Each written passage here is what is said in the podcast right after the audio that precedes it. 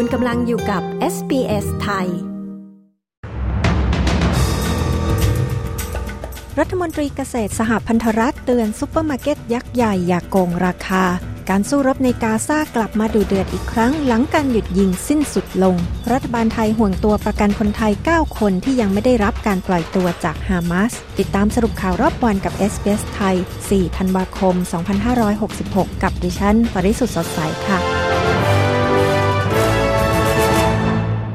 เมเรย์ วัตต์ รัฐมนตรีกระทรวงเกษตรของรัฐบาลสหพันธรัฐออสเตรเลีย เตือนอย่างแข็งกร้าว ต่อซูเปอร์มาร์เก็ตต่างๆ ว่าอย่าหากำไรเกินควรจากผู้คนในออสเตรเลียที่กำลังลำบากอยู่แล้ว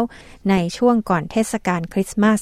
เขากล่าวเช่นนี้หลังจากโคลส์และวูเวิร์ธเตรียมเข้าไปให้ปากคำกับคณะกรรมการรัฐสภาที่ไต่สวนหาความจริงว่าโคลส์และวูเวิร์ธกำลังโกงราคาท่ามกลางแรงกดดันด้านค่าครองชีพหรือไม่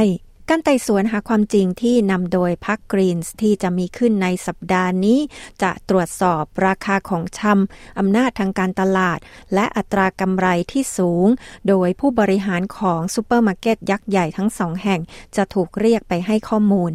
นิกแมคคิม วุฒิสมาชิกพรรคกรีนส์บอกกับรายการ Sunrise ของ Channel 7 ว่า การไต่สวนหาความจริงครั้งนี้จะเริ่มขึ้นโดยดูว่าซูเปอร์มาร์เก็ตยักษ์ใหญ่ทั้งสองแห่ง จ่ายค่าสินค้าต่างๆ เป็นจำนวนเงินเท่าใด ผู้บาดเจ็บถูกนำตัวส่งโรงพยาบาลอัลอาห์ลีแบปทิสต์ ในฉนวนกาซาอย่างเร่งด่วนเมื่อวันอาทิตย์ ในขณะที่อิสราเอลสั่งให้ผู้คนในพื้นที่ฉนวนกาซาตอนใต้ ที่มีประชาชนอาศัยอยู่อย่างหนาแน่นอบพยพออกจากพื้นที่ ขณะมีการทิ้งระเบิดที่นั่นอย่างหนัก เจ้าหน้าที่สาธารณสุขของโรงพยาบาลอัลอาลีแบปทิสกล่าวว่า มีเด็กเสียชีวิตมากกว่า 15 ราย และมีศพถูกเรียงรายอยู่ที่หน้าโรงพยาบาล และมีการนำศพเข้ามาเพิ่มเติมเรื่อยๆนายแพทย์ฟาเดลนาริม หัวหน้าโรงพยาบาลกล่าวว่าจำนวนผู้ได้รับบาดเจ็บเพิ่มขึ้นอย่างรวดเร็ว หลังสิ้นสุดการหยุดยิงชั่วคราว ระหว่างอิสราเอลและฮามาส ซึ่งกินเวลานานหนึ่งสัปดาห์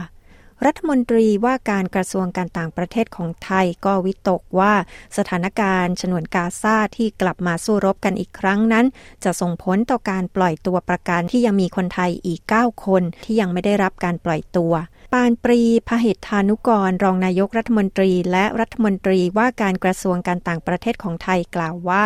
ไทยได้ทำการติดต่อกับรัฐมนตรีหลายประเทศที่เคยประสานงานไว้ ในการนำตัวประกันไทยอีก 9 คนออกจากฉนวนกาซาแต่หากยังมีการสู้รบกันอยู่ ก็คาดว่าจะยังคงไม่มีการปล่อยตัวประกันในเวลานี้สำหรับคนไทยที่ถูกกลุ่มฮามาสจับเป็นตัวประกันนั้นมีทั้งหมด 32 คน ได้รับการปล่อยตัวแล้ว 23 คนแบ่งเป็น 17 คนกลับถึงประเทศไทยเมื่อสัปดาห์ที่แล้ว แล้ววันนี้อีก 6 คนจะเดินทางกลับถึงประเทศไทย คาดว่ายังมีคนไทยอีก 9 คน ที่ยังคงถูกฮามาสจับเป็นตัวประกัน โกโคสยกเลิกการเสนอตัวเป็นเจ้าภาพจัดการแข่งขันกีฬาเครือจักรภพปี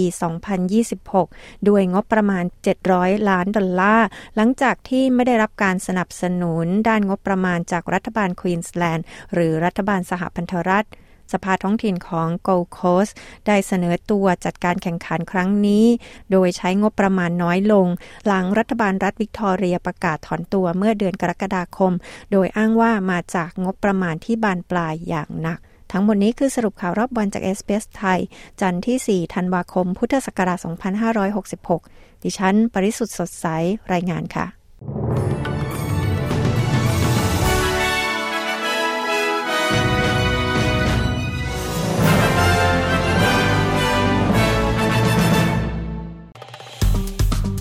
ดไลค์ แชร์ และแสดงความเห็นไป follow SBS ไทยทาง Facebook